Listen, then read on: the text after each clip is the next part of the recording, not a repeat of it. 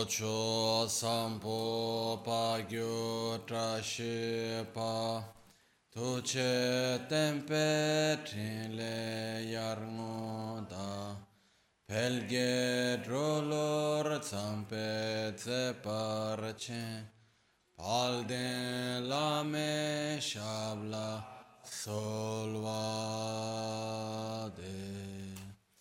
Om A Guru Vajradhara Sumatimo Nishasane Karma Utta Vardanya Shri Bar Varsa Manya Sarva Siddhi Hum Hum Om A Guru Vajradhara Sumatimo Nishasane Karma Utta Vardanya Shri Bar वर्षा मन्या सर्वा सिद्धि हूँ हूँ ओम गुरु वज्रधर सुमतिमो निशासने उत वरदान्य श्री वर વર્ષમન્ય સર્વ સિદ્ધિ હું હું ઓમ ગુરુ વજ્રધર સુમતિમો નિશાસને ઉત વરદાન્ય શ્રી ભર વર્ષમન્ય સર્વ સિદ્ધિ હું હું ઓમ ગુરુ વજ્રધર સુમતિમો નિશાસને કર્મ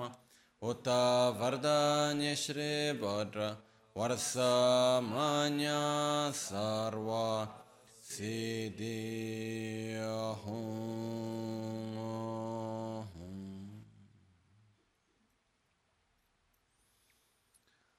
Pakyukye kudandaki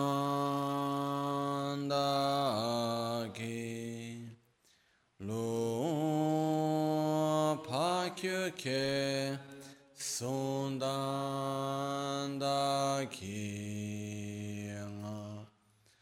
pakyukye tudandaki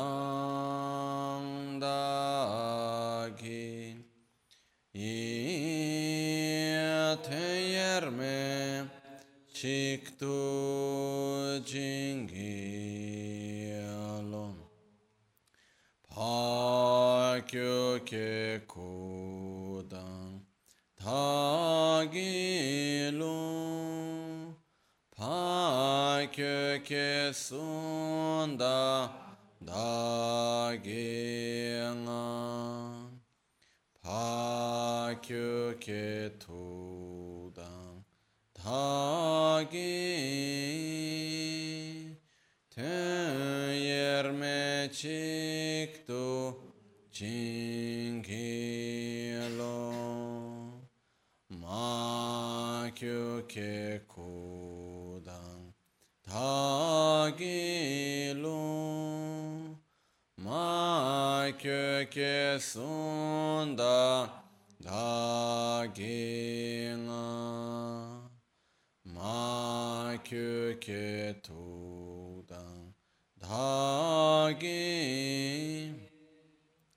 Tön yerme çıktı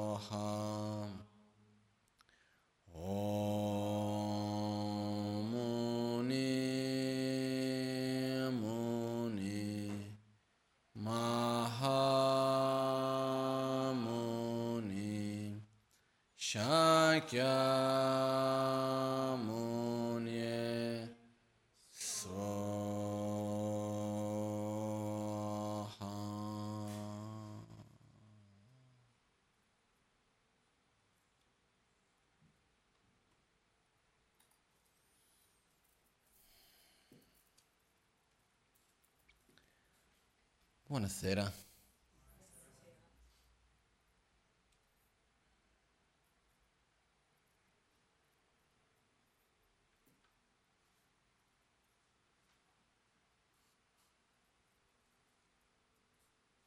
Più passa il tempo,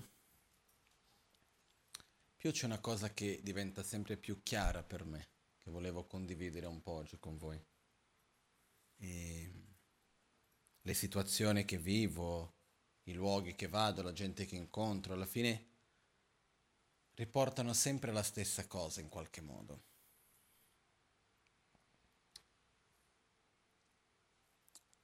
La gran maggioranza di noi viviamo in un qualche modo vedendo che la realtà che ci abbiamo intorno è quella che è, ossia abbiamo un'immagine abbastanza solida della verità e della realtà intorno a noi. Le situazioni che noi viviamo, il modo come sono le persone che noi incontriamo, ehm, la società in cui viviamo, varie cose, no?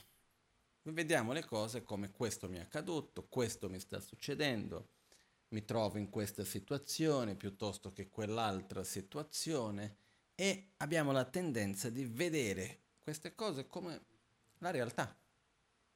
E se noi ci chiediamo la realtà dov'è? È qui, qua fuori. Queste sono le cose, così so, è come le cose sono.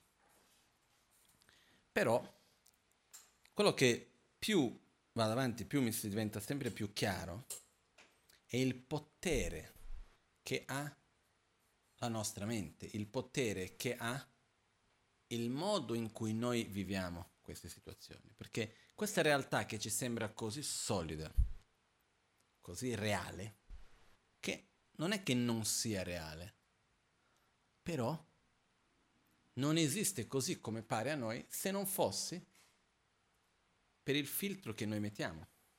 No? L'esempio che abbiamo fatto tante volte, se prendiamo per esempio questi fiori che abbiamo qui, okay? e chiediamo a ognuno di noi che siamo in questa stanza, riusciamo tutti a vedere questi fiori? Risposta è sì. Chiediamo, stiamo, guardando, stiamo vedendo lo stesso fiore? Senza filosofare? Sì.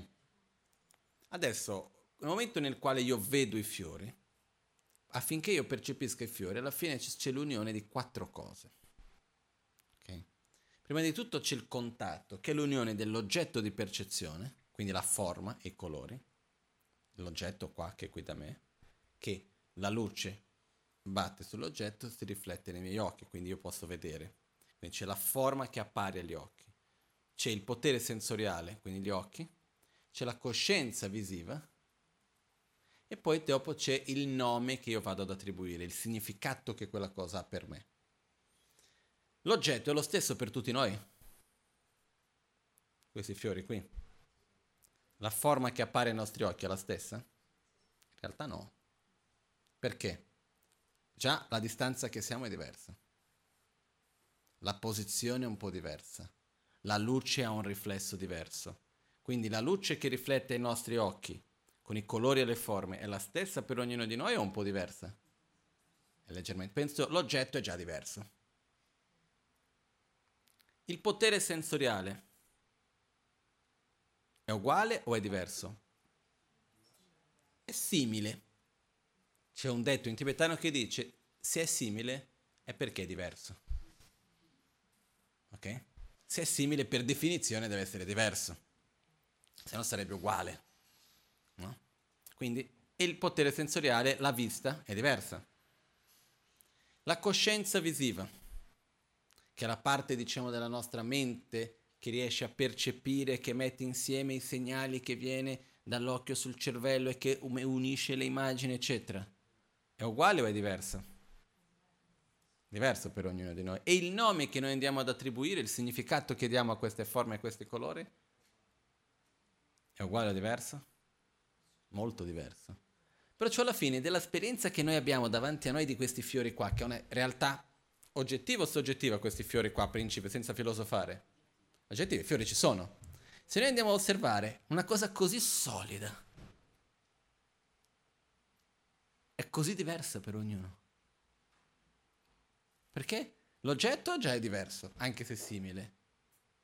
Il potere sensoriale è anche simile perché siamo tutti esseri umani, però diverso. E la coscienza, anche quella diversa, quello che è ancora più diverso tra tutti è il valore che andiamo ad attribuire, perché una persona piace i fiori, una persona non piace i fiori, per uno è bello, per l'altro è brutto, per uno ognuno ha un significato diverso. Quindi, alla fine dei conti, un'esperienza che ci sembra così solida come vedere questi fiori, viene percepita da ognuno di noi tramite dei filtri, che, il nostro, che è il nostro corpo, la nostra mente, le esperienze che noi abbiamo vissuto. Tutto questo va a filtrare l'esperienza che noi abbiamo, va a creare l'esperienza più che altro.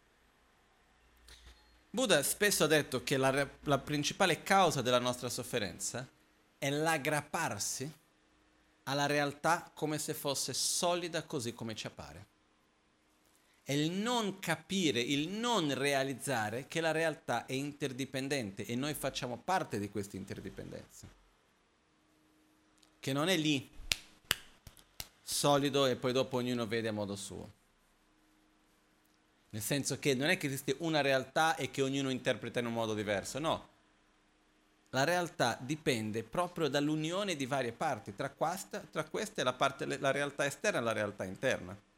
Ma senza entrare in filosofia più di tanto, che comunque alla fine si parla di quello, però in un modo molto più pratico. Ognuno di noi vive costantemente le esperienze dalla dalla propria prospettiva. E la cosa che più mi sconvolge, che in realtà non è la parola giusta, però per dare un po' di enfasi usiamola, è che in realtà per vivere le cose in un modo diverso, per soffrire di meno spesso, basterebbe così poco. Perché Cosa cerchiamo di fare noi quando vogliamo non soffrire più dinanzi a una situazione? Cosa cerchiamo di fare? Cambiare la situazione. Quello che facciamo, no?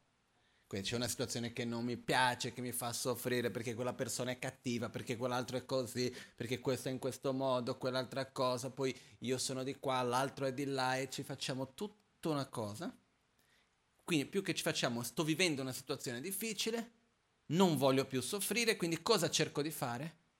Cambiare la situazione.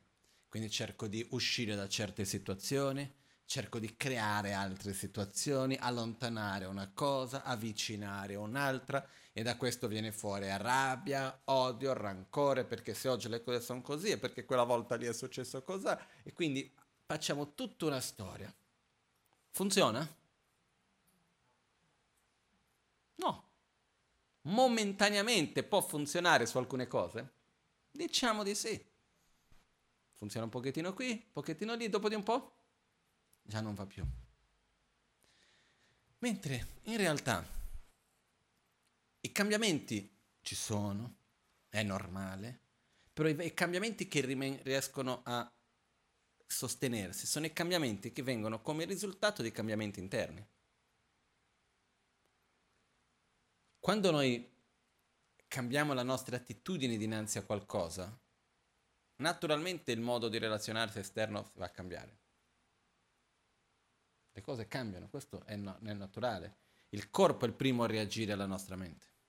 Oggi mi stavo ricordando insegnamenti stamattina, una volta parlando con dei medici dicevano che scientificamente parlando si dice che il corpo avrebbe la capacità di guarire qualunque malattia, da solo. Qualunque. Prende la peggiore malattia, il corpo avrebbe tutta la capacità di guarirla.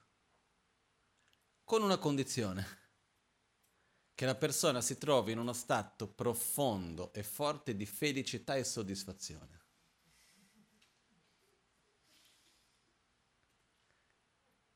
Okay? Perché quando la persona si trova in uno stato veramente profondo e costante di felicità e soddisfazione, gli anticorpi diventano potentissimi e il corpo naturalmente si bilancia tutto. Eh?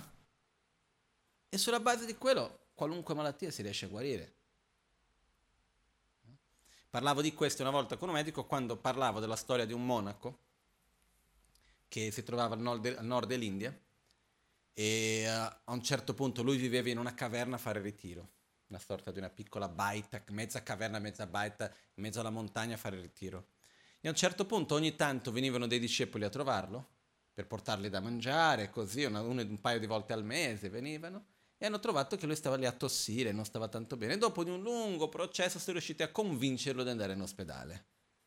Figuriamoci, lui era lì così contento nella sua caverna per andare giù in città fino a Delhi per andare in ospedale, però alla fine è andato.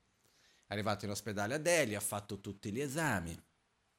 Facendo tutti gli esami, il medico non gli voleva dire cosa aveva. Cercava sempre di evitarlo, finché un giorno lui ha beccato il medico passando nel corridoio, si è lanciato addosso al medico, si è messo in ginocchio sui suoi piedi, ha abbracciato i suoi piedi così e ha detto dimmi quello che ho non ho più voglia di stare qui, non voglio tornare a casa, dimmi quello che ho. Il medico, no, no, no, dimmi quello che ho. Eh... Alla fine il medico è rimasto un po' così, ho detto, va bene, tu hai un cancro. E ho detto, che cosa vuol dire? Vuol dire che dovrai morire. E lui si mise a ridere. Ha detto, se avere un cancro vuol dire che devo morire, vuol dire che da quando sono nato c'ho il cancro perché da quando sono nato devo morire. Lui ha fatto questa logica. Che quadra. Se aver cancro vuol dire dover morire, tutti abbiamo il cancro perché tutti dobbiamo morire. Se questo vuol dire quello, no? Ma alla fine lui ha capito, è una malattia quale, per la quale i medici non avevano più cosa fare. A me ha chiesto, c'è qualcosa che potete fare? Ha detto no, non c'è nient'altro. Ormai è uno stato così avanzato che noi non possiamo fare più nulla. Lui non sapeva medico, non sapeva bene come dirglielo Stavo aspettando, alla fine è successo così in corridoio. Lui si è alzato, ha fatto una bella di una risata. Si è alzato, ha detto grazie, tornato in caverna, si è messo a fare il ritiro di prostrazione. Più o meno, non lo so, faceva 1500 prostrazioni al giorno, non so quante faceva, dall'alba fino alla sera tardi prostrazione, per tre mesi così, che è una pratica di purificazione. Finito questo è tornato a fare il suo ritiro normale, sono passati 8-9 anni, ha smesso di tossire, mai più tornato in ospedale e ha avuto una vita lunga. No? Era una volta parlando di questo con un medico che lui mi diceva, effettivamente se la mente riesce a essere sana, gioiosa, soddisfatta, il corpo ha le risorse per guarire le malattie. Questa è una realtà. Però quello che succede di solito quando non si ammala, la mente dove va su o giù? Quindi che succede? Le risorse diminuiscono ancora. No? E di solito anche le parole che noi usiamo hanno un peso molto grande. Quindi quando si usa la propria parola cancro, ormai è come una condanna a morte quasi. No? Quindi, anche se la condanna a morte ce l'abbiamo tutti dalla nascita, si chiama vite. No? Però quello che succede è che il modo come noi viviamo le situazioni cambia completamente la cosa. La nostra percezione della realtà cambia completamente la cosa. E la domanda che qualcuno mi può fare, ma qual è la percezione giusta e qual è quella sbagliata? Okay. Ci troviamo quattro persone a guardare lo stesso oggetto. Parliamo di oggetto, parliamo di sensazioni, parliamo di situazioni, parliamo di comportamenti, possiamo parlare di tante cose. Però oggi abbiamo i fiori davanti e parliamo del fiore. Però a posto del fiore possiamo avere qualunque cosa, ok? Abbiamo qua quattro persone che guardiamo. Ognuno di noi ha un punto di vista diverso, ha un modo diverso di vederlo. Questo già naturalmente abbiamo visto prima che è inevitabilmente diverso, però diciamo che punti molto diversi. Cosa succede però? Chi ha ragione e chi ha sbagliato? Chi ha torto? Ha ragione chi va ad attribuire un, un nome, delle caratteristiche all'oggetto che l'oggetto riesca a sostenere, che l'insieme delle parti riesca a sostenere. È sbagliato chi attribuisce un valore che l'insieme delle parti non può sostenere. Ma diciamo che tutti e quattro attribuiamo un valore all'oggetto che l'oggetto riesce a sostenere. Chi ha ragione? Tutti hanno ragione. Ma qual è il miglior modo di vedere? Quello che porti più benessere e meno sofferenza. quello che crea meno conflitti. Alla fine è quello. Io ho già visto più volte situazioni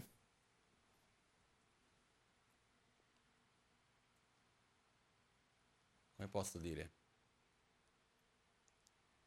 nella quale si può vedere in un modo o in un altro, è come l'enfasi che vado a parte, dire, no? Come se guardo questa pianta e dico, guarda, queste sono tante foglie verdi con un po' di fiori.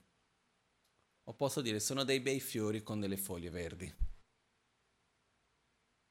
Dipende da qual è la prospettiva che vado a guardare, dipende da dove vado a vedere, il modo in cui vado a vedere la cosa.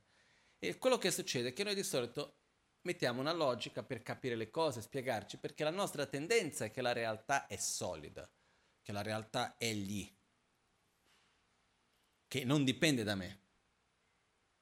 E noi vogliamo provare questo. A noi non ci piace mica tanto l'idea che non è così, eh? in fondo. Sì, ci fermiamo a filosofare, che bello, sì, è vero, perché l'interdipendenza di qua e di là. Però quando ci tocca, quando tocca qualcosa che profondo dentro di noi e dire no, ma quello dipende dal modo come io vedo, no, no, no, no, no. Non è mica così. La cosa è in quel modo. E a quel punto cosa facciamo? Cerchiamo tutte le giustificative cerchiamo persone che pensano similmente a noi. Se una persona ha una visione simile alla nostra diventa amico, se una persona ha una visione diversa dalla nostra diventa nemico. E così, attrazione, avversione, cerchiamo di creare questa visione solida. Però il fatto è che più ci aggrappiamo a una visione solida, più soffriamo. Questo è un fatto. La cosa più bella però è che dal momento in cui, come dicevo prima, più vado avanti, più osservo, più noi riusciamo a comprendere che la realtà che noi percepiamo, ciò che è bello, ciò che è brutto, ciò che è un oggetto di attrazione, di avversione, mille cose, dipende dal modo come noi ci poniamo, questo ci mette in mano una libertà di scegliere. non sempre vogliamo esercitare questa libertà. Noi quello che cerchiamo di fare di solito nella nostra vita è di fare in modo che il mondo intorno a noi sia come secondo noi dovrebbe essere. Okay? Le persone che ci stanno intorno devono comportarsi secondo, come secondo me dovrebbero comportarsi le cose dovrebbero essere come secondo me dovrebbero essere. Noi creiamo tutta una nostra idea e cerchiamo spesso con molto sforzo, con fatica, con sofferenza, con litigi, con tutto, a fare in modo che il mondo intorno a noi sia così come secondo noi dovrebbe essere. Cerchiamo di creare una cosiddetta zona di conforto. Cerchiamo di creare una realtà nella quale noi ci possiamo accomodare e dire ok, a questo punto va tutto bene. Fosse possibile, ben venga. Ma io non ci credo. Però la realtà è che cercando di creare questo, alla fine qual è il risultato? Dal momento nel quale noi vediamo che la realtà è solida, e cerchiamo di creare un mondo perfetto intorno a noi. Ogni qualvolta che vediamo qualcosa che venga visto come un, un ostacolo, qualcosa che va a allontanarci dal nostro mondo perfetto come vogliamo noi, qual è la reazione che abbiamo? Aversione, violenza, allontanare. Ogni qualvolta che vedo qualcosa che invece vedo come qualcosa che mi aiuta a fare il mondo che sia come voglio io, qual è la reazione che ho? Attrazione, attaccamento. Okay? Poi c'è l'invidia, perché il mondo del, dell'altro è più perfetto del mio. Dopo c'è la gelosia, dopo c'è tutti gli altri sentimenti come l'avarizia, l'arroganza, mille cose che vengono fuori da questo. E noi siamo in mezzo, soffriamo. Se noi riusciamo a capire che più grande strumento che noi abbiamo per essere felici si trova dentro di noi. Che le, rea- che le situazioni intorno a noi possono cambiare, cambiare? No, non possono cambiare. Perché se potessero cambiare vuol dire che non stanno cambiando adesso. Le situazioni non è che possono cambiare, stanno sempre in cambiamento. Stanno costantemente in trasformazione. Perché già quando diciamo ma, ma la situazione può cambiare, vuol dire che in questo momento non sta cambiando. Non è che qualcosa può cambiare, no, è costantemente in trasformazione e non ci sono alternative. Perciò meglio accettare. E una delle cose insieme a questo che vedo che è sempre più chiaro, gran parte delle sofferenze che noi viviamo nascono dalla nostra inabilità, incapacità di accettare. Da dove nasce questo? Spesso nasce dal fatto che noi abbiamo delle aspettative riguardo il presente e il futuro. Poi il futuro diventa presente, non è come volevamo noi. Incolpiamo qualcuno. Spesso il nostro presente è bellissimo. Però perché non è come secondo me dovrebbe dovuto essere, è brutto. Non so se è chiaro questo. Ieri, negli insegnamenti che facevo su ad Albagnano, era un il punto in cui si parlava dei reami inferiori, cosiddetti inferni, eccetera. No? E parlando di questo, riflettendo su questo punto, che è un punto importante, la domanda che viene è l'inferno esiste o non esiste? Gli inferni. Io personalmente credo di sì. Prima di tutto l'inferno non è un luogo, ma è uno stato interiore. È uno stato in cui immaginate che cosa vuol dire risvegliarsi dentro un incubo e non riuscire più a... a? Entrare in un incubo e non riuscire più a venire fuori per un periodo molto lungo. Come la storia di questa ragazza, ci ha raccontato tante volte. Una storia vera che è una, una ragazza che chi, la conosce è la sorella di Ara, quindi un'amica nostra, perciò non è una storia raccontata lontano a qualcuno. Questa ragazzina era, non so se era al liceo o comunque all'università, uh, nella lezione di chimica c'è stato un incidente e si è bruciato tutto il corpo. Finita in ospedale, in coma, dieci giorni di coma, fin qui, tra virgolette, tutto normale.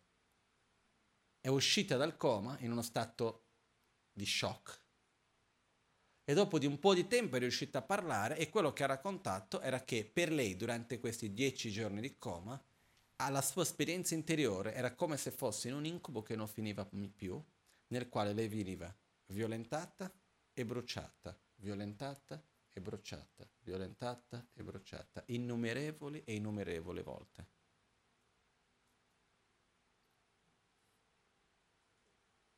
Per lei quei dieci giorni sono stati quanto tempo? Molto, molto lungo. Lei ha vissuto quella sofferenza o no? Fisicamente le è successo qualcosa? No. Però la sofferenza di essere violentata e bruciata innumerevoli volte le è passata o no? Quando noi facciamo un brutto sogno, soffriamo o non soffriamo durante, nel momento del sogno? Sì. Perciò la sofferenza esiste. Questo è l'esempio di quello che viene chiamato l'inferno ricorrente. Sono tanti tipi di inferni un all'inferno ricorrente dove qualcosa si ripete una volta dopo l'altra. Questo è un esempio, non lontano da noi. Il punto che voglio dire con questo è che prima di tutto negli insegnamenti quello che parla specifico di questo è l'importanza di guardare la realtà intorno a noi e dire sì, abbiamo una vita bellissima, rigioiamo delle opportunità che abbiamo, perché se guardiamo il mondo intorno a noi, altro che fortunati, eh? Però noi abbiamo la capacità di fissarci sui piccoli problemi che abbiamo e addirittura dire, io ho già sentito questo, eh?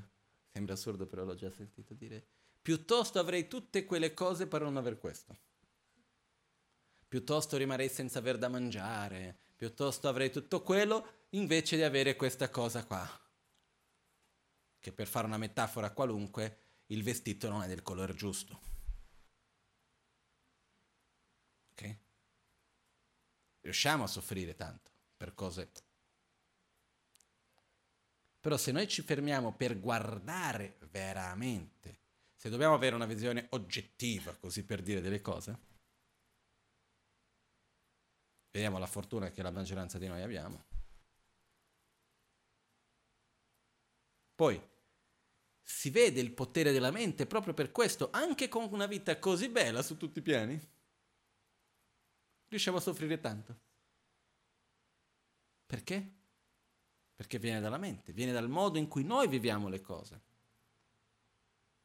Perciò dobbiamo usare questa risorsa a nostro favore. No? Quando si parla degli inferni, il punto principale è qual è alla fine di tutto? Che dobbiamo aver paura dell'inferno. Che cosa vuol dire questo? Meglio specificare bene, perché abbiamo già, veniamo con un preconcetto completamente diverso di quello che è l'idea nel buddismo. Facciamo l'esempio. Vado a guidare, prendo la macchina per andare in autostrada Ok? Cerco di evitare un, un incidente o no? Perché cerco di evitare l'incidente? Perché ho paura dell'incidente. Questo non vuol dire che devo, entro in macchina e sto lì a tremare di paura, no. Però proprio perché io riconosco che l'incidente fa male e che non va bene averlo, quindi ho paura dell'incidente in questo senso, prendo rifugio in una guida sicura.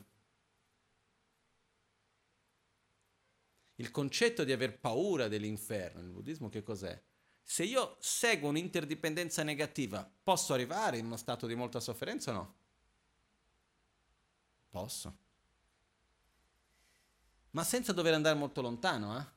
Se noi ci guardiamo intorno, se uno entra in un'interdipendenza negativa, può entrare in un vortice di sofferenza? Sì. Che può arrivare a livelli veramente inimmaginabili. Perciò io voglio arrivare in quello stato lì? No. Quindi cosa faccio? Una guida sicura. Non voglio avere l'incidente, ma voglio avere una guida sicura. Quindi cosa, cosa vuol dire questo? Avere un comportamento, familiarizzarmi con cose positive, entrare e creare un'interdipendenza positiva nella mia vita e non vivere in un'interdipendenza negativa. È quello. Questo è l'obiettivo dinanzi a questo. Il punto è, vedere con chiarezza sulla nostra propria esperienza il potere che ha la nostra visione. Il modo in cui noi vediamo le cose. La nostra mente ha un potere enorme. E per questo che da un lato soffriamo tanto, perché se la realtà fosse totalmente materiale, in realtà, se non ho sofferenze fisiche, dovrei avere altre sofferenze? No. no. Se noi prendiamo gli animali, per esempio, gli animali hanno una caratteristica molto particolare, o meglio, noi abbiamo una caratteristica molto diversa loro, perciò per noi loro sono particolari perché sono diversi di noi, tutto lì. Ma quello che succede che cos'è? L'esempio della zebra. No? Quello che ho già detto più volte, questo è, era un amico, un psicologo chiama? Io con i nomi poi. Paul Gilbert, se non mi sbaglio. Paul Gilbert è un psicologo che lavora con la tecnica di usare la compassione nel processo di guarigione anche come... Adesso mi sfugge, mi sa che è un psichiatra. Comunque, ha integrato la, la, il concetto della compassione la, nella psichiatria, eccetera. Una persona molto bella. E un giorno stavo, abbiamo dato un... Una conferenza abbiamo parlato insieme. Eravamo nella stessa conferenza, io e lui, parlavamo prima lui, poi io, poi abbiamo parlato insieme, questo in Olanda un po' di anni fa. E lui, durante la conferenza, ha detto un esempio che mi è piaciuto molto. Lui diceva, parlava delle qualità degli esseri umani, un aspetto dell'essere umano. Lui diceva, prendi per esempio una zebra nella savana.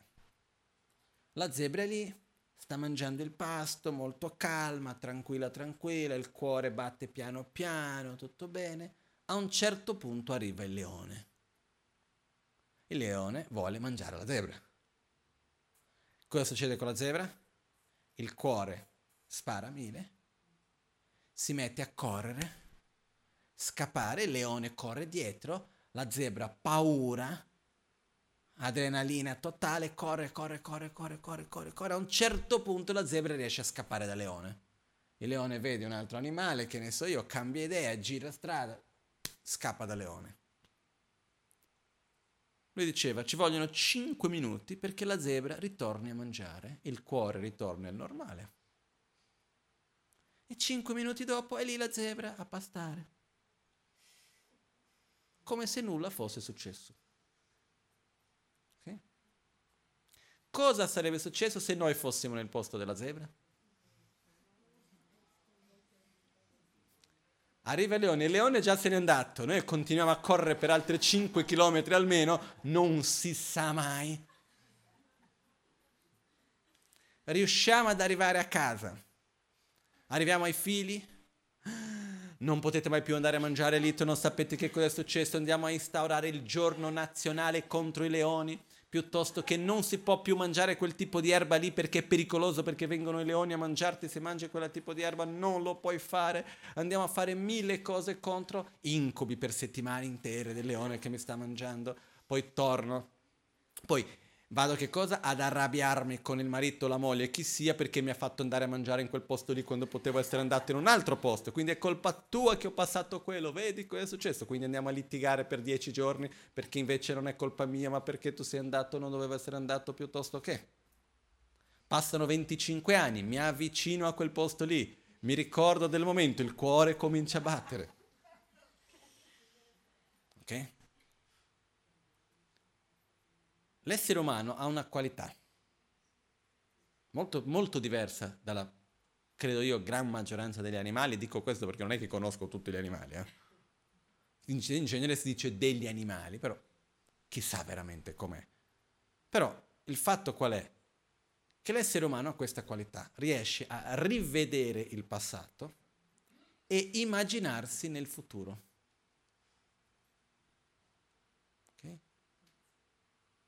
È una qualità speciale, quando ben usata. Se usiamo male questa capacità, soffriamo di più che gli animali. Perché l'animale va lì, c'è stata la menata, il pericolo, il problema. Il giorno dopo fa, fa storia per quello? No, finito. Eh? Ha problemi per dormire? No. Molto più presente nel presente. Però qual è il problema di questo? Che alla fine vive per sopravvivere. Noi, dal momento in cui abbiamo la capacità di immaginarci nel futuro e di rivedere il passato, possiamo dire ok, voglio sviluppare queste qualità, voglio fare questa cosa, imparo con quello che ho fatto prima. E con questo andiamo oltre la sopravvivenza. Ok? È una qualità speciale che abbiamo, però la dobbiamo usare nel modo giusto. Perché? E qui rientro un'altra volta. Se le cose fossero veramente così oggettive e solide come ci pare, a questo punto quello che veramente dovrebbe valere è la sofferenza fisica, no? Diciamoci la verità, tra tutti noi qui, quanta sofferenza fisica veramente ne abbiamo? Pochissima, se no non ci staremo a lamentare del caldo.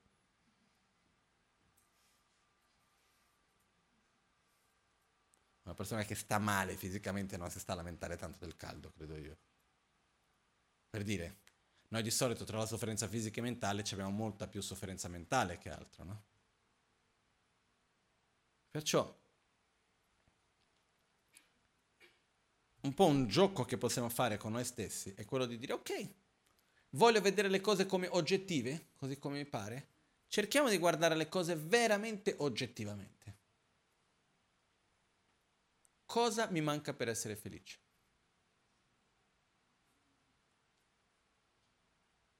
Di che cosa mi devo lamentare?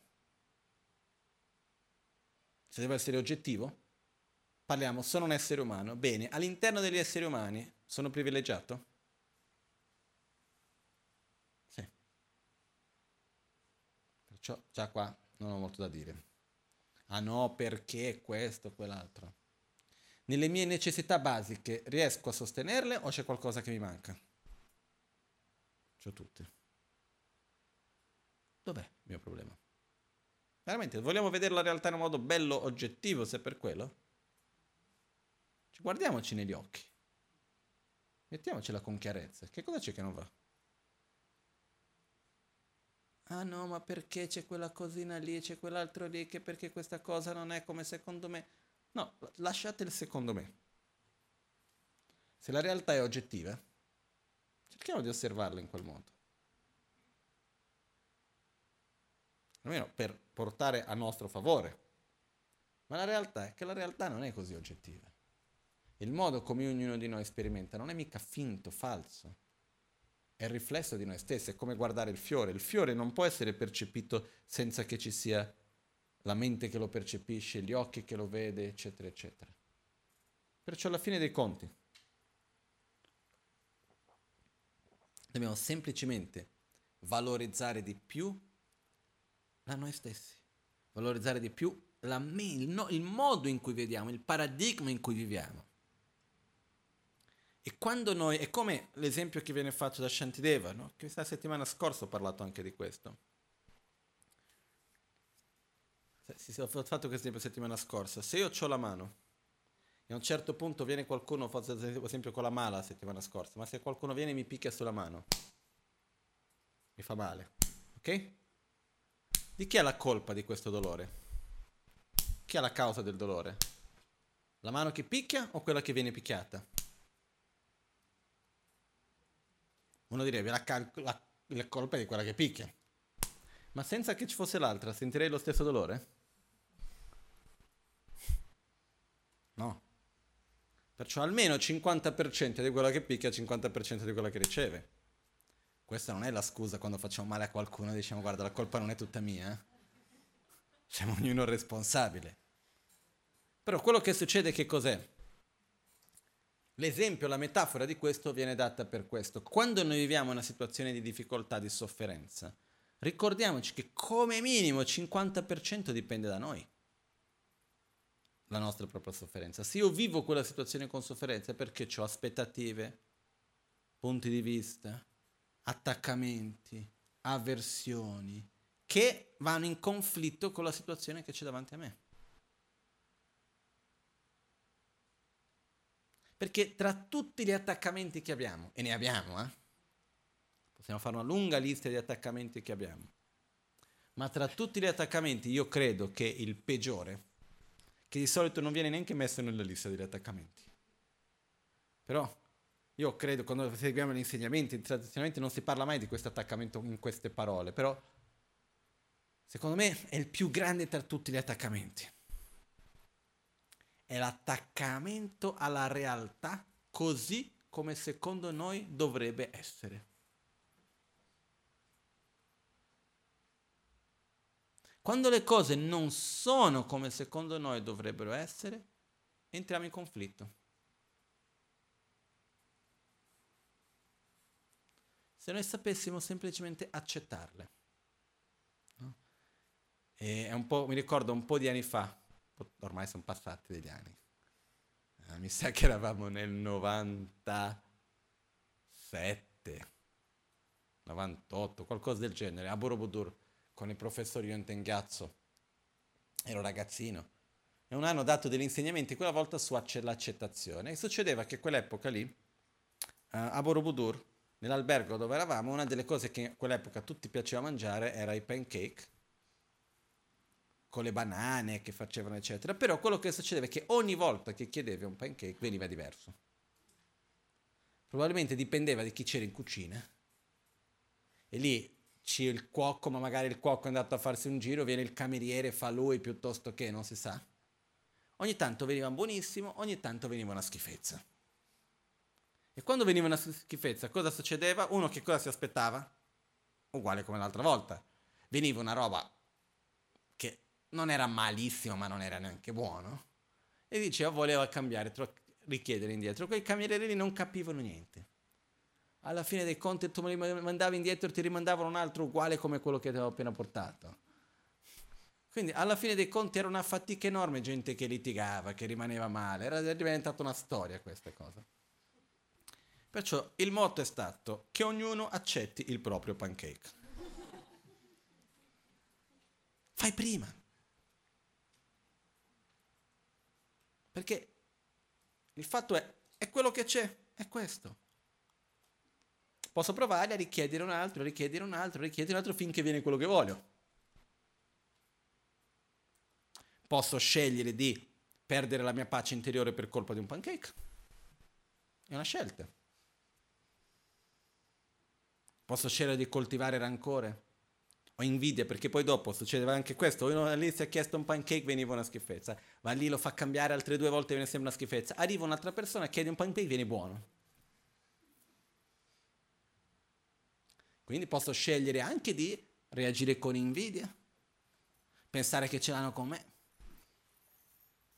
Se non ce l'avessero con me l'ho chiesto tre volte perché è arrivato sempre una schifezza, lui ha chiesto una volta sola.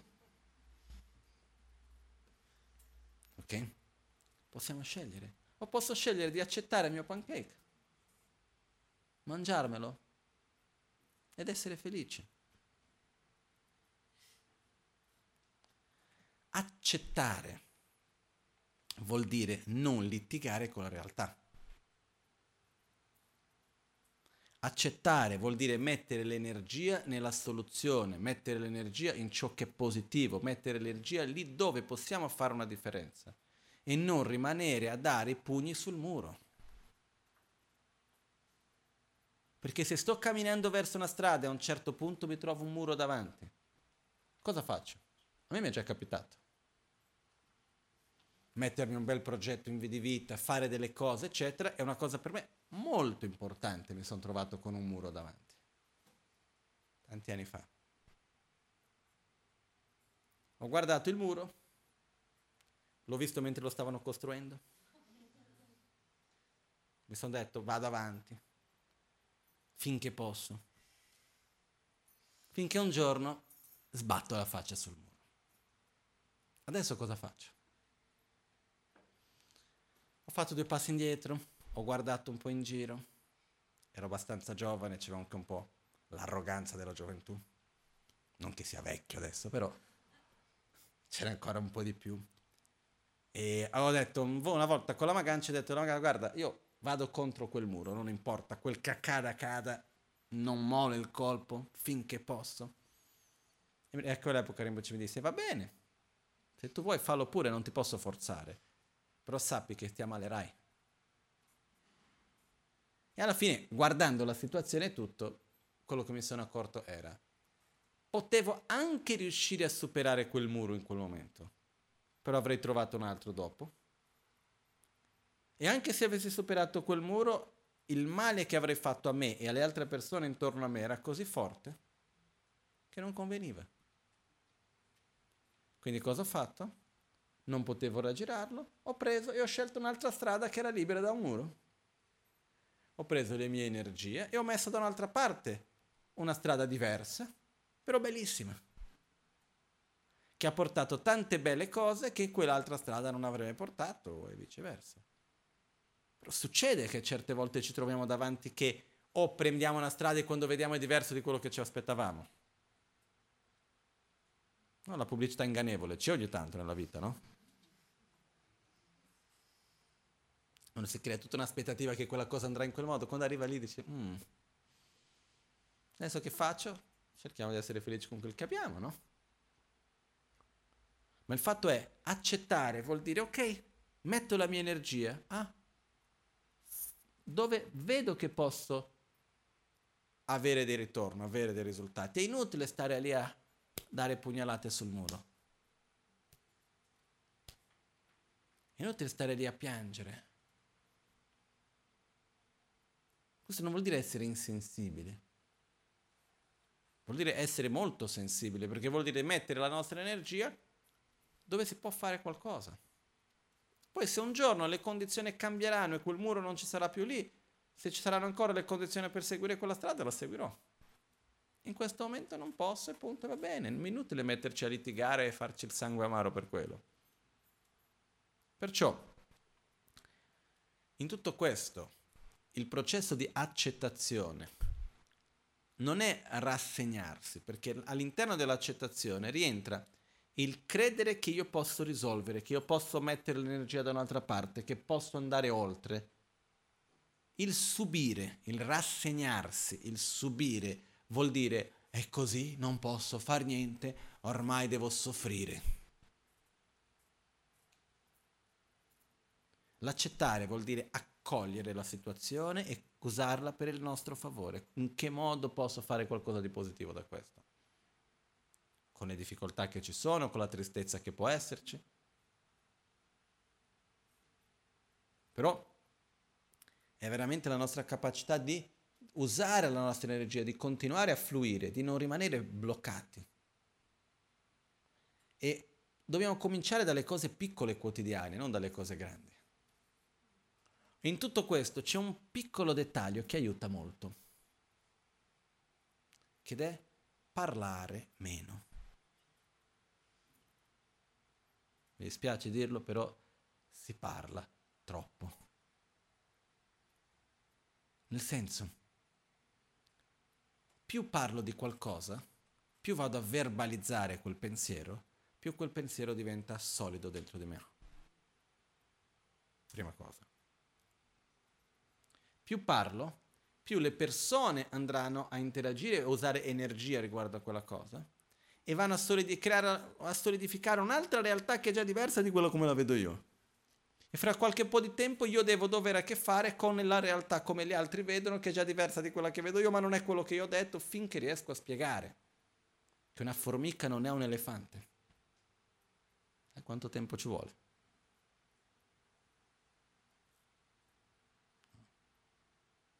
In Brasile diciamo finché riesci a spiegare che presa elettrica, che la presa elettrica in Brasile fatta rotonda, adesso non c'è cambiata, però fino a un po' di anni fa era rotonda con due buchi rotondi e con due dritti.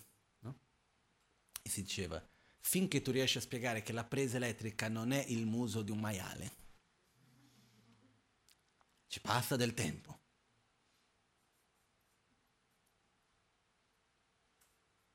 È vero.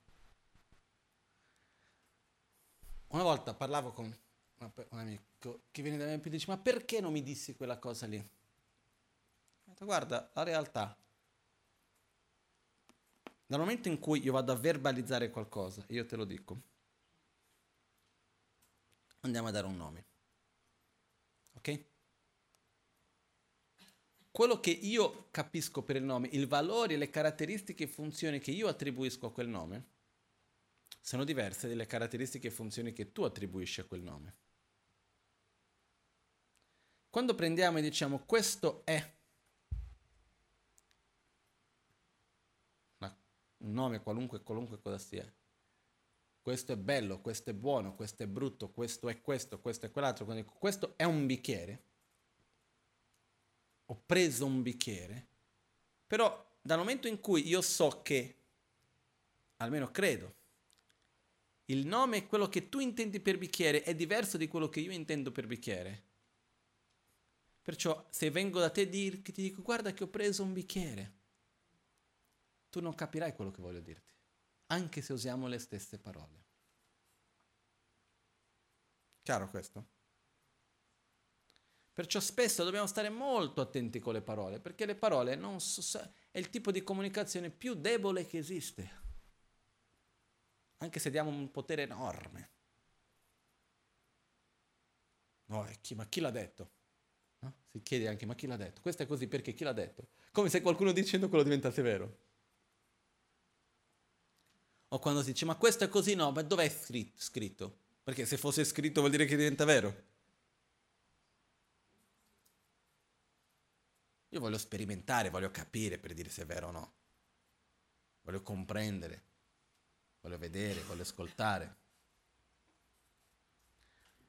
Però quello che succede è parlare meno, voglio dire usare la nostra parola per ciò che ha significato, dire quello che è necessario non dire cominciare il primo passo è quello nella nostra vita di tutti i giorni, non dire ciò che non è necessario. Qualcuno mi potrà dire, ma adesso a questo punto che cosa dico? Niente. Quello che è necessario. Trovarsi insieme con una persona e non aver nulla da dire uno con l'altro è bellissimo. È veramente bello. questa necessità di dover parlare sempre, poi alla fine si finisce a parlare della vita degli altri. Io veramente è arrivato un momento della mia vita nel quale sempre di più mi annoio di più a sapere le cose della vita degli altri.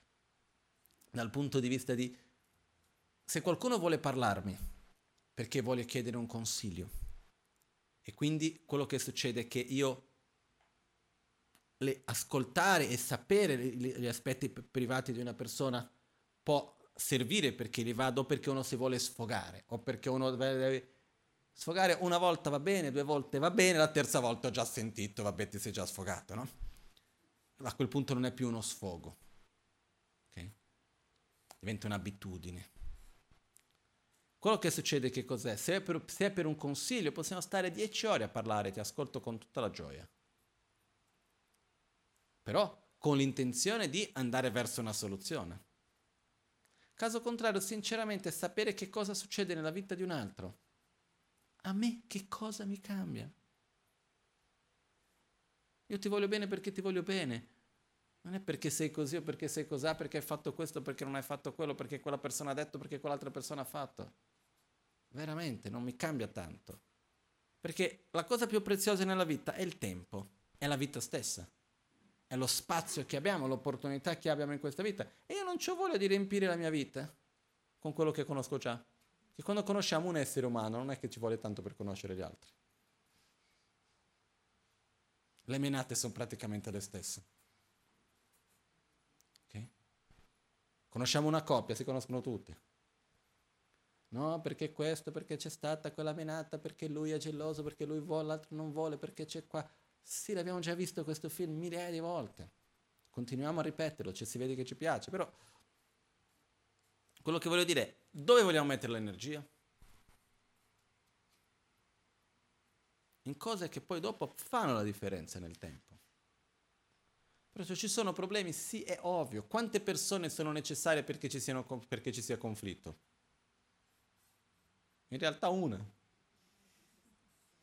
Basta che ci sia una perché quando siamo da soli non c'è conflitto? Riusciamo ad avere conflitto quando siamo da soli o no? Perciò, se io riesco a avere, avere conflitti quando sono da solo e anche tu riesci ad avere conflitti quando sei da solo, se ci mettiamo insieme, è chiaro che ci sarà conflitto. Anche per questo che ha la difficoltà di creare armonia tra le persone, perché l'armonia in gruppo che cosa vuol dire? Armonia tra i veleni mentali di ognuno. C'è una volta che uno è geloso, poi quello lì va bene, poi già è venuto fuori l'altro. Poi quando c'è una parte uno, poi si prende l'altro, poi c'è di qua va bene, l'altro va, non va, cioè, fa parte. È normale. Perciò noi siamo esseri comunque sociali, che ci relazioniamo con gli altri e che ben venga perché gli altri sono gli specchi tramite il quale vediamo noi stessi. senza le altre persone, senza le situazioni che andiamo a vivere, difficilmente riusciremo a dover vedere i nostri propri aspetti e dover affrontarli e superarli e svilupparli. Perciò è preziosissimo il rapporto con le altre persone, importantissimo. Però il punto è mettiamo l'energia lì dove c'è un risultato, no? E uno dei punti, ritornando, è più io parlo di qualcosa, più faccio quel qualcosa diventare solido. E parlare non è solo verbalmente, è anche scrivere. No, io non dico cose inutili, li scrivo. Vabbè. No, non faccio gossip, sto sempre zitto, però vado su Facebook, scrivo di tutto, di più. Questo fa parte della parola anche. Okay. Parola vuol dire comunicare cioè che sia scritto, che sia parlato, alla fine è lo stesso. Perciò, il modo in cui noi vediamo il mondo è così potente, ma così potente, che basta poco per cambiare tante cose nella vita. Per prendere una situazione difficile e renderla utile per vivere qualcosa dove c'è sofferenza e viverla come un'opportunità e viverla in un modo diverso. Perché ognuno di noi che è qui dal primo all'ultimo, ha i suoi problemi. E se andiamo fuori, chiunque incontreremo ha i suoi problemi. Non importa chi è, da dove viene, come è chiaro che per ognuno di noi sembra che il nostro problema è il più grande di, tutto, di tutti spesso. Però la realtà è che ognuno è pieno di menate. Però la cosa più bella per me è che è un po' come diceva Shantideva, è possibile riempire l'estensione di tutta la terra di cuoio per non farsi male ai piedi quando si cammina? Io voglio, non voglio farmi male ai piedi, quindi voglio riempire tutta la superficie della terra con il cuoio. Così non faccio male ai piedi. È possibile? No, per quanta fatica io faccio. Non è possibile. Però, se metto il cuoio sotto i miei piedi, è come se avessi coperto la superficie dell'intera terra. Se io cambio me stesso, è come se avessi cambiato tutto il mondo. Se io sto bene con me stesso, sto bene con tutto.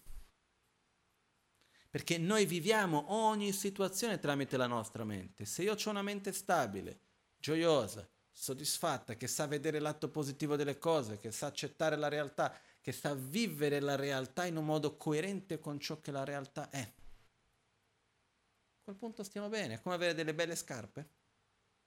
Il terreno può essere quel che sia, però le mie scarpe sono buone, quindi non mi faccio male ai piedi, posso andare dove sia.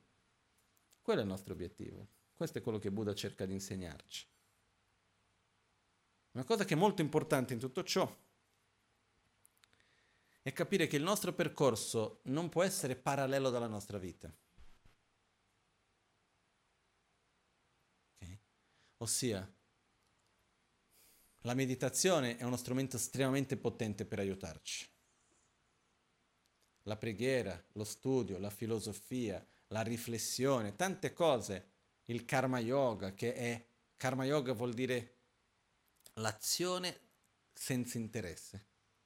Che cosa vuol dire questo? Fare un'azione che non viene fatta per un interesse individuale, personale, egoistico, ma lo faccio per un bene maggiore, per un bene comune. È qualcosa che porta molto bene anche. Ci sono tante cose che noi possiamo fare, però tutto questo deve essere allo stesso piano e livello della nostra vita quotidiana. Non è che posso dire, no, nella mia vita sono così, nella pratica spirituale sono diverso. Non funziona.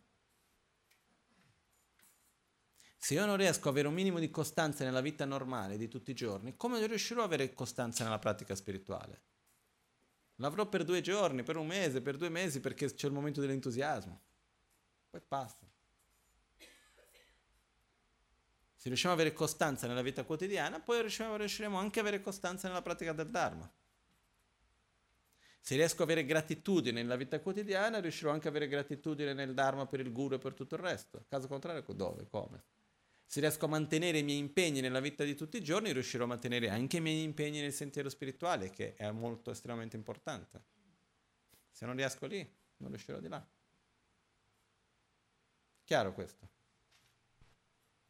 Perciò, insieme a tutto questo, riprendo un ultimo punto per oggi.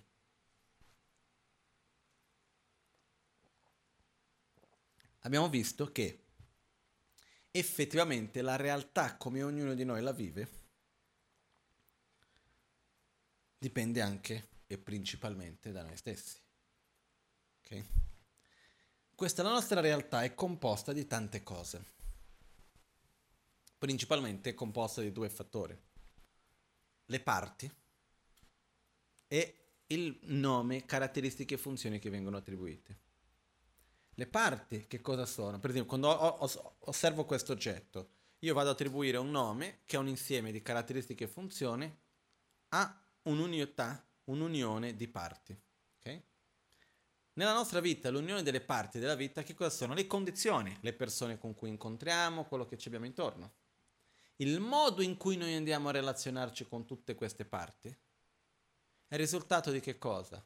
Dell'educazione che abbiamo ricevuto, delle esperienze che abbiamo avuto, della mentalità che abbiamo. Questo.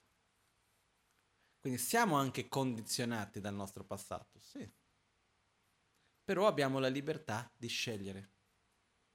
Prima di tutto sapendo, io posso cambiare, però a noi ci piace cambiare i nostri comportamenti, le nostre abitudini, ci piace guardarci negli occhi e dire no, questo modo di vedere la realtà non funziona, va cambiato, devo cambiare? O ci piace più di tutto rimanere in un certo modo in una zona di conforto? Diciamoci la verità. Siamo pigri o no? Sì. Ed è per questo che spesso vogliamo scappare da certe situazioni, perché quelle situazioni o cambi o stai male. Visto che non voglio cambiare, è meglio cambiare situazione. Però nella vita, per fortuna, ci sono situazioni, non tutti i giorni, ma che ogni tanto avvengono, che ci forzano o cambi o crepi. O cambi o soffri. O cambi il modo di vedere la realtà. O cambi certe abitudini, certe attitudini che abbiamo che sappiamo che non vanno bene. O se no, entreremo sempre di più a soffrire. O se no, non, non riusciremo più a stare lì. E quindi quando la vita ci porta a uscire dalla nostra zona di conforto, è una grande benedizione. Se abbiamo da praticare il Dharma. Se usiamo quell'opportunità per veramente fare un cambiamento reale dentro di noi in positivo. Caso contrario sarà solo più sofferenza basta. Però esiste il pericolo nella vita di passare un periodo lungo sempre dentro una zona di conforto, dentro una quale va tutto bene, sono una brava persona, sto bene, questo e quell'altro, e i nostri veleni rimangono nascosti. Ci sono dei punti d'ombra, però nessuno vede, sono nascosti anche quelli. C'è tanta luce davanti, che bello. Quando le ombre vengono fuori è una fortuna. Perché solo sta vedendo l'ombra che posso direzionare la luce lì. Perché è inutile avere tanta luce e non sapere dove si trova l'ombra. È inutile avere tante medicine e non sapere dov'è la malattia. La medicina ha qualche effetto se rimane sullo scaffale? Non è medicina. La medicina diventa medicina nel momento nel quale si incontra con la malattia e la guarisce. Chiaro questo? Perciò nella nostra vita abbiamo o non abbiamo situazioni difficili? Tutti noi tutti, dal primo all'ultimo.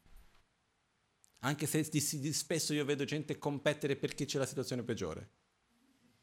Non capisco veramente. Però spesso si vede questo, eh? No, non è vero, io sto peggio di te. E perché io devo stare peggio di uno o dell'altro? Ognuno ha le sue menate, ognuno ha i suoi problemi e la sofferenza non si giudica perché viene vissuta in un modo profondo da ognuno di noi. Quello che per uno è una cosa stupida, per un altro è una cosa profonda. Okay? Perciò, quando passiamo per questi momenti, che poi sono momenti più forti, meno forti, eccetera, eccetera, l'obiettivo è cercare di non scappare dalla difficoltà, ma vedere cosa devo migliorare, perché l'obiettivo è riuscire a essere davanti alla situazione e la posso anche cambiare. Eh? se io ho un problema con questa bottiglia, io posso anche cambiare bottiglia, però la devo superare prima di quello. La vado a superare dal momento in cui riesco a essere davanti alla bottiglia senza star più male, senza reagire male, senza avere quella stessa reazione di sofferenza. A questo punto ho superato questo punto, questo, e a questo punto posso anche dire ok, ti ho superato, bottiglia, stai pure, o dico no, non voglio più però l'ho superata. Se io cerco di scappare ogni volta perché cosa mi fa soffrire, quello mi fa soffrire, quello mi fa soffrire, alla fine scapperò sempre. Perciò le situazioni che ci fanno star male sono uno specchio di quello che dei conflitti interni che abbiamo, delle incoerenze che noi abbiamo e per me una delle, pa- una delle parole più importanti per noi da riflettere è coerenza. vivere la, rea- la realtà in un modo coerente per ciò che la realtà è. Ed è qua però che dico questo ultimo punto che mi è venuto in mente adesso, che stavo parlando oggi, ieri dal Bagnano, stavo dando insegnamenti su questo. Perché si prende rifugio nel buddismo? Perché da soli non ce la facciamo. Non perché siamo cattivi o brutti. Siamo semplicemente degli esseri con ignoranza nel samsara, punto. Però ignoranza vuol dire non vedere, quindi ho bisogno dell'aiuto di qualcuno che abbia già aperto gli occhi e quindi che possa dirmi, descrivermi com'è la realtà, descrivermi la re- il percorso che devo fare. Basta vedere, noi viviamo, la, noi viviamo la realtà in un modo così incoerente con la realtà che non riusciamo neanche a vedere la cosa più ovvia che è l'impermanenza. Che, che le cose siano impermanenti, è ovvio o no? Se ci fermiamo un attimino per osservare, è ovvio. E come ci appaiono quando noi li vediamo? Come se fossero permanenti. Eppure ci caschiamo. E rimaniamo male quando cambia. Quindi quello che accade è per questo che abbiamo bisogno di aiuto. Per quello che si prende rifugio e dice per favore Guru Buddha fammi vedere il sentiero. Tu che l'hai già fatto, tu che hai già gli occhi aperti, vedi la realtà in un modo coerente. Prendo rifugio nel Buddha, guidami nel sentiero. Prendo rifugio nel Dharma, il sentiero da seguire. Prendo rifugio nella Sangha, la compagnia spirituale che segue lo stesso percorso che sto seguendo anch'io. Così so anche che ci sono altri che ce la fanno, quindi anch'io ce la posso fare e l'aiuto, la compagnia che abbiamo durante questo percorso. Prendo rifugio nel guru, che è la personificazione di Buddha Dharma e Sangha. Qualcuno in carne e ossa che può vedere questo, non è solo un'idea di qualcuno chissà quando mai un giorno se c'è stato, no. Che rappresenta questo per me. Però di tutto il rifugio non si può mai prendere rifugio in Buddha Dharma e Sangha se non prendiamo rifugio anche in noi stessi nel nostro potenziale. Se io ho fede nel Buddha, ma non ho fede in me stesso, serve a niente. Poco. Devo anche credere che io posso uscire. Se no è come andare da un medico e non credere di poter guarire. Mi piace il medico, è simpatico, carino, tutto, però io non credo di guarire. Prenderò, non prenderò mai le medicine, non farò ciò che è necessario per guarire. Quindi alla fine dei conti, facendo il riassunto di oggi, abbiamo un potenziale enorme di essere felici. Così come siamo oggi, con questo corpo che abbiamo, con la situazione fisica che abbiamo, con la situazione economica che abbiamo, con la situazione sociale che abbiamo. Io guarda, posso dire questo senza conoscere la vita di ognuno. Basta conoscere la vita di un paio che più o meno conosce quella di tutti. Eh? Perché i problemi fondamentali sono più o meno gli stessi. Chiedi a un psicologo. Io parlavo con mia madre che è psicologa. Lei vede un sacco di persone, più o meno in solito intorno dai 6 ai 8-10 pazienti al giorno. Alla fine, principalmente anche pazienti terminali. Il 95% dei problemi sono i rapporti umani anche quando arriva quello lì che c'è il cancro, che è malato, sta per morire, alla fine il suo problema qual è? I rapporti umani. Quello che sta per fallire perché ha avuto i problemi economici, mille cose che sta male, alla fine che cosa li fa soffrire? I rapporti umani. Se sappiamo stare bene con noi stessi, sappiamo stare bene con gli altri. Nei rapporti umani, uno dei punti principali è che noi vogliamo essere amati. Rimaniamo male quando non riceviamo l'amore come secondo noi dovremmo ricevere. E creiamo questa dipendenza in qualche modo di essere amati. Ma in realtà, io una cosa che io credo, e a me mi è cambiato la vita, la bellezza non è essere amati, che è anche bello. Eh?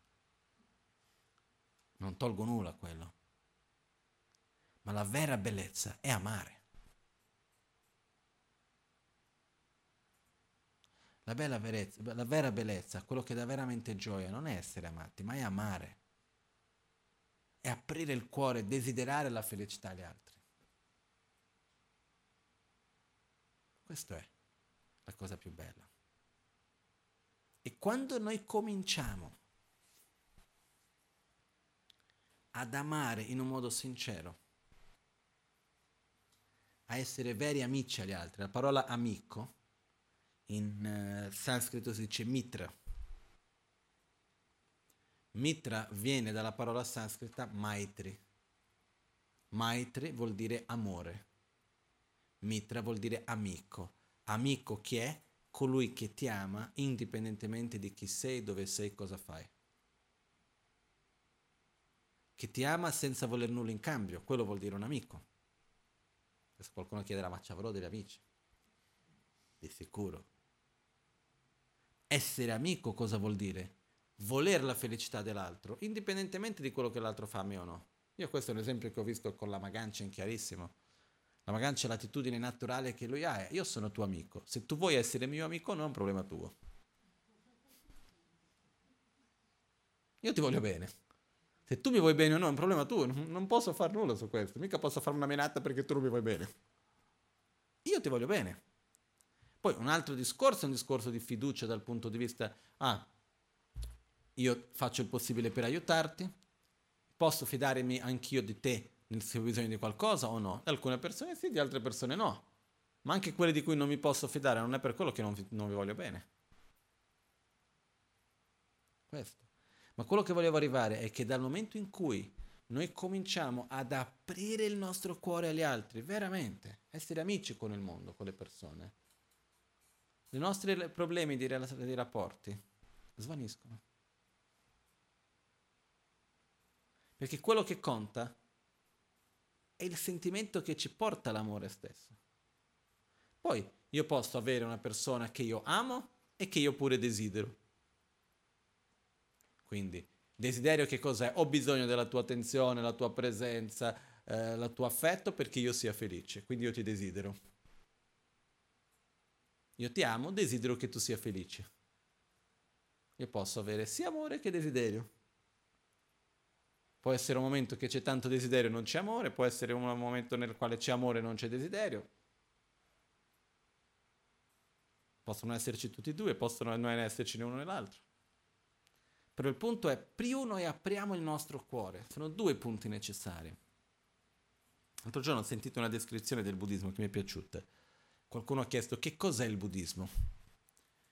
La risposta è stata, il buddismo sono due ali che ci portano a una vita felice, che è l'amore e la saggezza.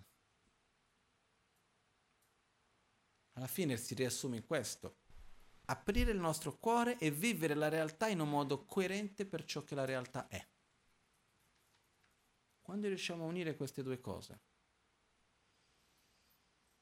si sta in armonia con il mondo. Perciò, alla fine dei conti, dov'è che do- dobbiamo, per modo di dire, ma il miglior posto dove mettere la nostra energia? Nessuno è obbligato a nulla, chi vuole soffrire che soffra. Se uno vuole star bene, quello che io credo, è il miglior posto dove investire la nostra energia è in aprire il nostro cuore. Che gran parte delle nostre menate non ci saranno più, se veramente apriamo il nostro cuore agli altri in un modo sincero se diminuiamo un po' il nostro egoismo, se togliamo via un po' la priorità assoluta di autogratificazione dell'io e del mio. Ricordiamoci un po' di valorizzare la felicità di tutti. Se apriamo il nostro cuore, gran parte dei nostri problemi non ci saranno più. E il secondo punto che va insieme è vivere la realtà in un modo coerente. Le cose impermanenti sono impermanenti, va bene, la realtà è relativa, ok? Già questi due punti si, un gran, si fa un gran passo in avanti. Perciò,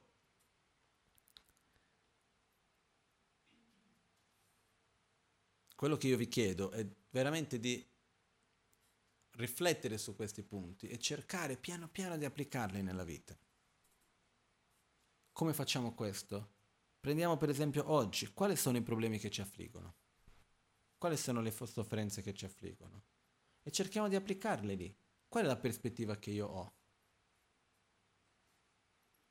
Da quale punto di vista io vedo?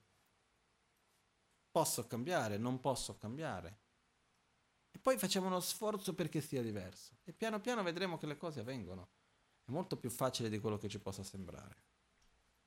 Ok? Adesso,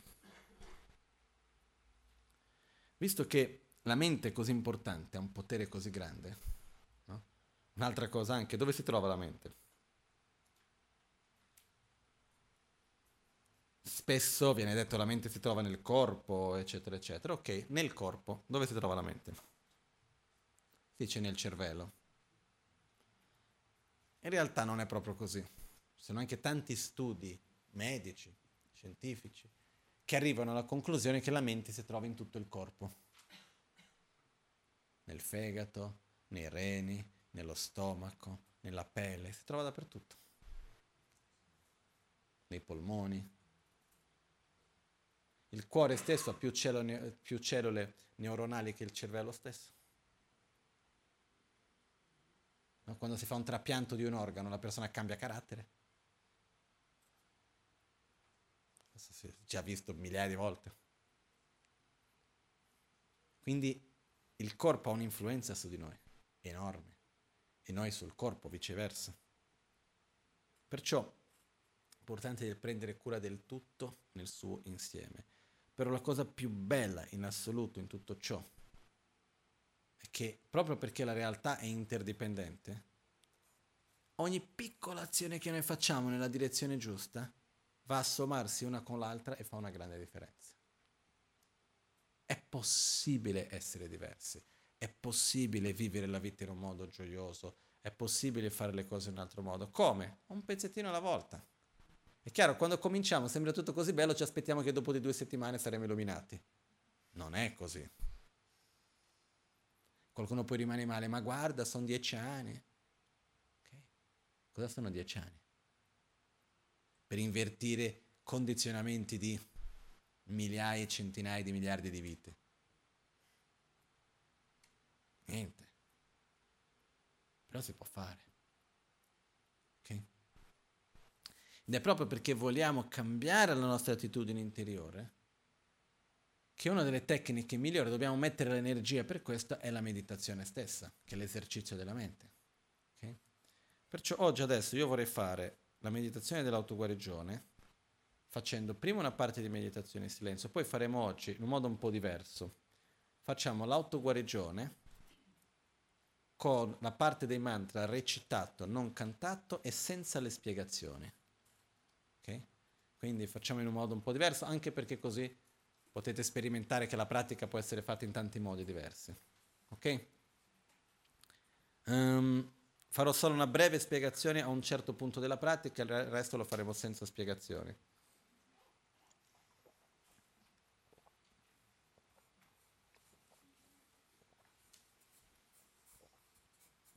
Per una sola cosa ancora.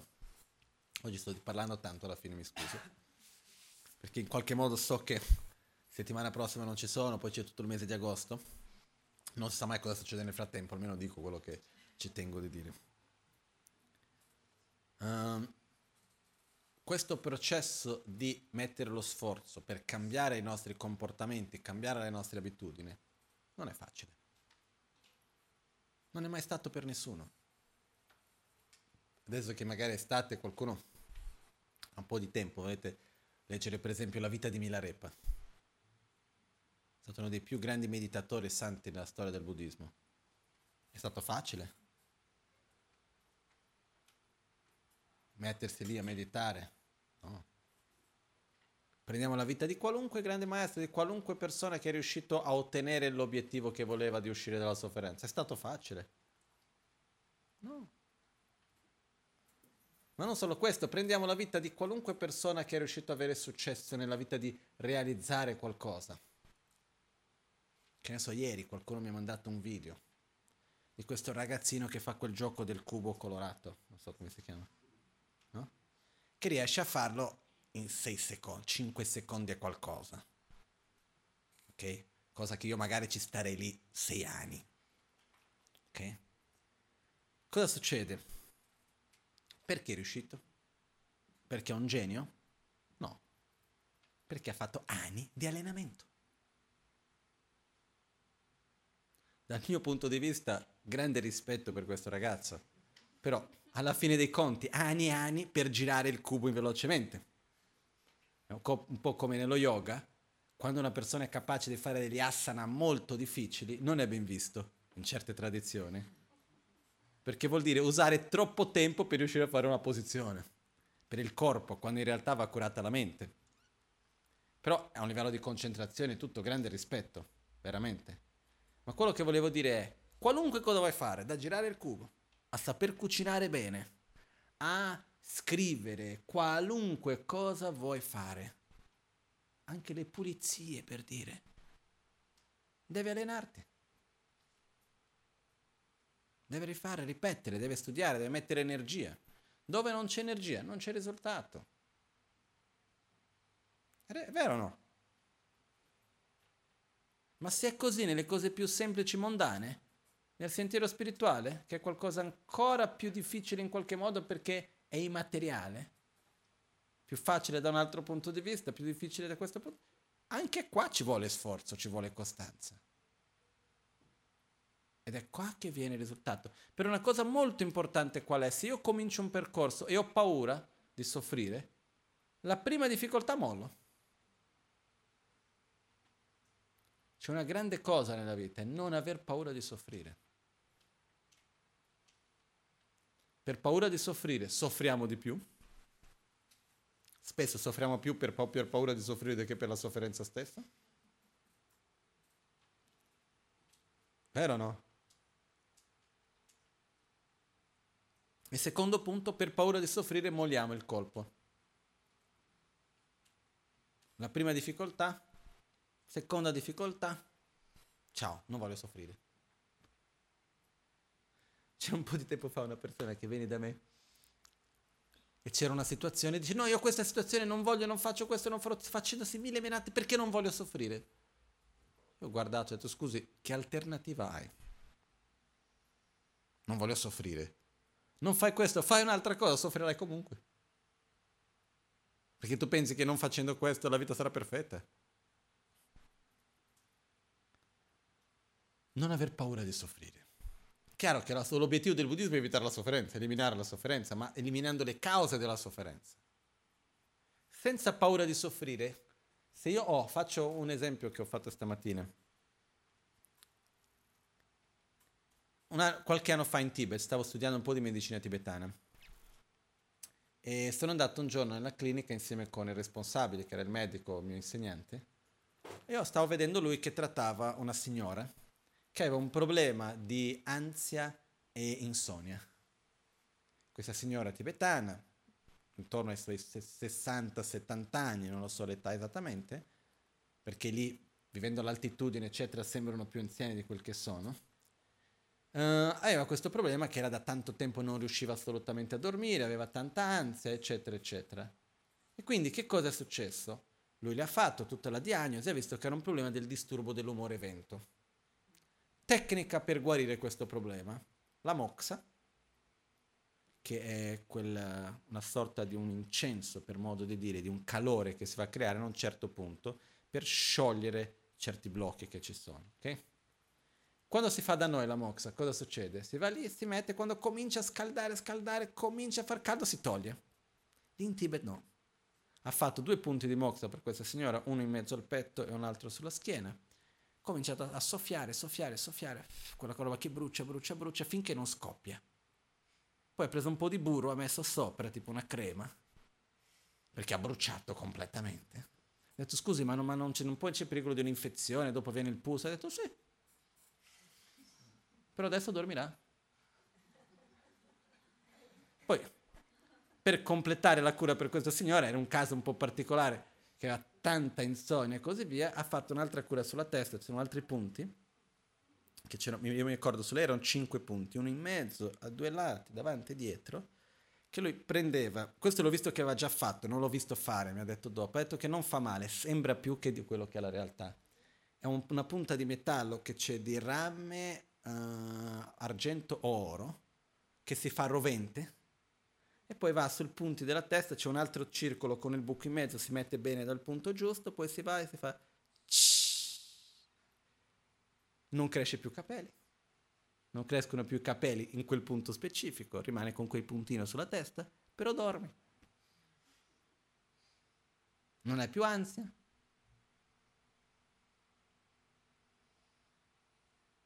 Di solito questa tecnica la usano, non usano tanto in persone giovani, diceva ai giovani non piace tanto, no? Però quello che succede che cos'è? Una sofferenza breve per evitare una sofferenza lunga. Che ben venga. Chiaro questo? Un piacere breve per una sofferenza lunga? Meglio evitarlo. Quindi, non aver paura di soffrire vuol dire questo. Se io sto facendo qualcosa che mi fa bene e ci saranno delle difficoltà, non importa, le supererò, ma non molerò quello che sto facendo. È facile sedersi a meditare con costanza?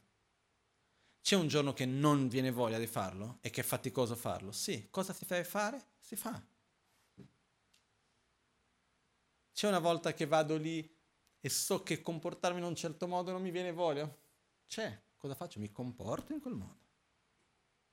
Ma mi fa male, eh, chi se ne frega. Tanto fa male comunque la vita. Meglio passare per le situazioni difficili con qualcosa che porta dei bei risultati che il contrario. Okay? È un po' come una ragazza che una volta, tanti anni fa, venne in Brasile a parlare da me.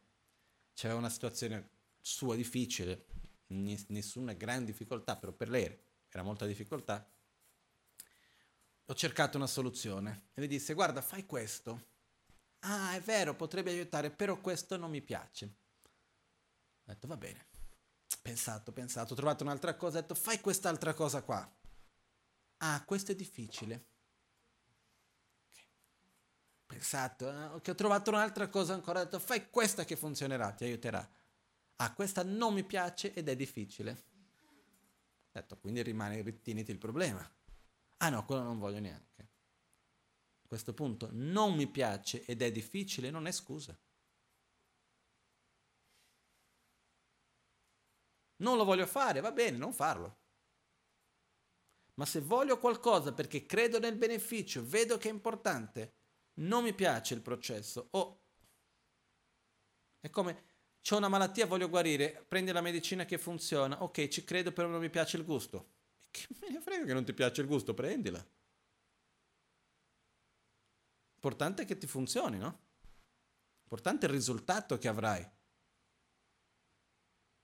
Però spesso con, soffere, con la paura di soffrire evitiamo piccole sofferenze, piccole difficoltà e questo ci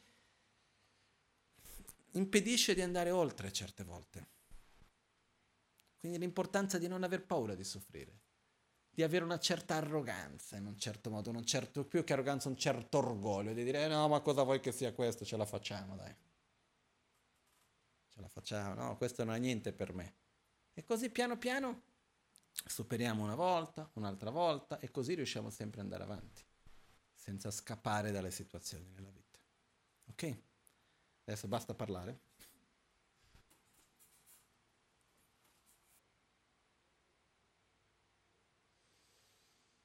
All'alba o al tramonto, di notte o durante il giorno, possano i tre gioielli concederci le loro benedizioni, possano aiutarci ad ottenere tutte le realizzazioni e cospargere il sentiero della nostra vita con molti segni di buon auspicio. Crescitele.